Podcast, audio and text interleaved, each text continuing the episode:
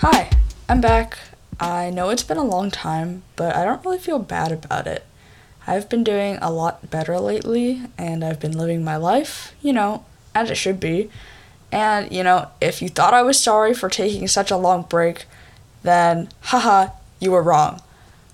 I wasn't sure when or if I was going to pick the podcast back up again, but then some stuff has happened recently in school, and one of my friends mentioned that they missed my podcast, which made me feel really good. So I decided to pick it back up again. And there was that, and also I realized that although my eating disorder isn't as relevant for me as it used to be, I still have aspects of it that are in my life, even now, after five months of being in recovery. So, with that, today's topic is the things I wish I knew five months ago. So, five months ago, I chose to start eating more. And actually, the exact date was August 23rd. I'll remember it always. And the first month or two was really, really hard. I hated myself for changing, even though it was a positive thing. I hated eating new and more foods. I had to relearn how to eat unrestricted. And it was like relearning how to live properly, I suppose. Um, and to be honest, I still struggle with food rules but it's a lot different now. I mean, I have had five months to practice getting my eating habits back together again to where it's at a healthy spot. And now I eat until I'm full and I don't count my calories, which was a really big step for me, by the way. And I eat more varieties of foods that I never ever would have expected that I would be eating, you know, five months ago. So, back when I had an eating disorder, and even before then, I was a pescatarian and I would only eat fish as a source of meat. And when I started recovering, I never would have dreamed that I would give up pescatarianism and start eating meat again. But here I am. I have been eating meat again, and it's just stuff like that I never would have expected. Anyway, I didn't realize that my relationship with food would look like this, and it's been really nice. So, without further ado, here are some things I wish I knew at the start of my recovery. One is you won't always feel this overwhelming hunger. So, I used to get really, really hungry when meals came around. I would eat more than I thought was really necessary, which, of course, I was wrong because if I was hungry, then of course food was very necessary for me, and it's necessary for anybody who's hungry. Just saying. Uh, I thought that I would always be ravenous during meal times, and I think it was because even during the beginning part of my recovery, I was still restricting. I was restricting less than I did before, but it was definitely like I wasn't allowing myself myself to eat a lot of things. And now that is not true for me anymore. As soon as I got closer to nutritional rehabilitation, my hunger levels became more manageable. Okay, number two, you are not irreparably broken. So, for a little while, I wasn't sure what a normal happy life would be like. I felt overwhelmed a lot of the time, and I learned that those feelings are okay, but it will get better. In fact, I it is possible to relearn how to eat, and it is possible to repair your body. And the big thing was the damage I did to myself could be fixed.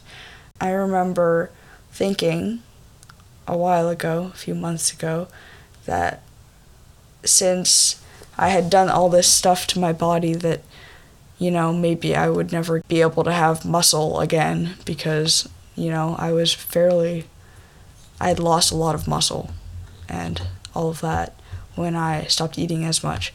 But that's not true. I have learned that anything that any damage that I've done is something that I can work through and something that I can fix. So, number three, the medically approved way is not the only way. So, I know that this might be kind of a controversial topic or whatever, but um, I do want to say that yes, nutritional counseling helps, but no, not everything that the doctors have in mind will fit you and your situation. So I'm definitely not saying that you should resist counseling and nutritional help. I think that is very important. It was important for me. Um, but don't resist the counseling if your eating disorder tells you to.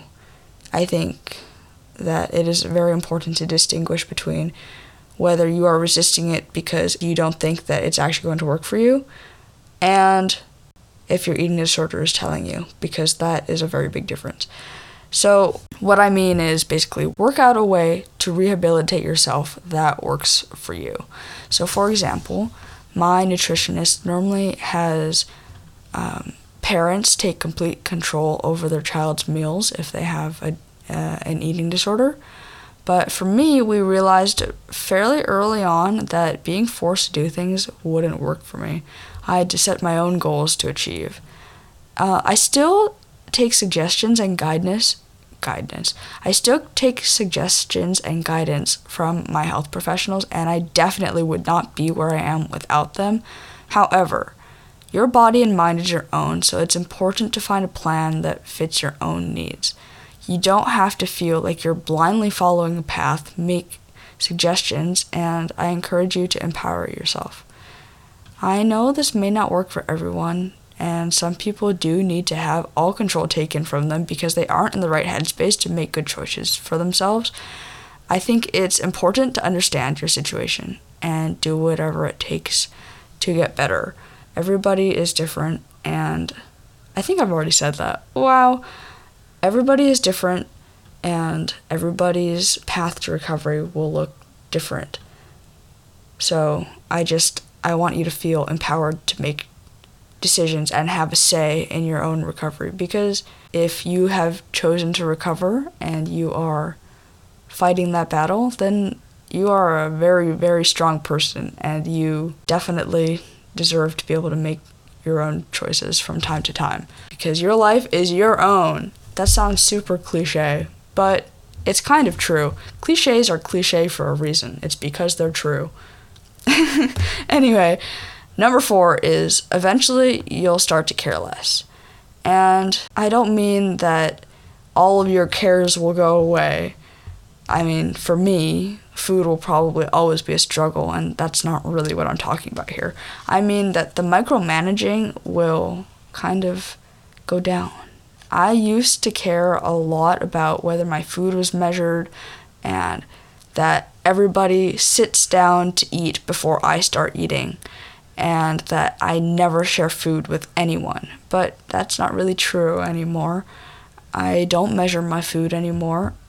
And I know this is impolite, but I definitely start eating my meal before my whole family sits down to eat the meal too. And now I love to share food. So things change, and sometimes that change is good. I wish that I would have known that things get easier. With that being said, everyone's journey is different because everybody is vastly different. Everybody has a different background and you know you get the picture. There are just you know some things that i wish i would have known five months ago personally and for everybody that's going to be different. I definitely need to stop saying different at this point because everybody you understand. You understand so i hope you enjoyed this episode. And of course like always don't forget to grab a friend and eat a snack with them because food is good. Bye!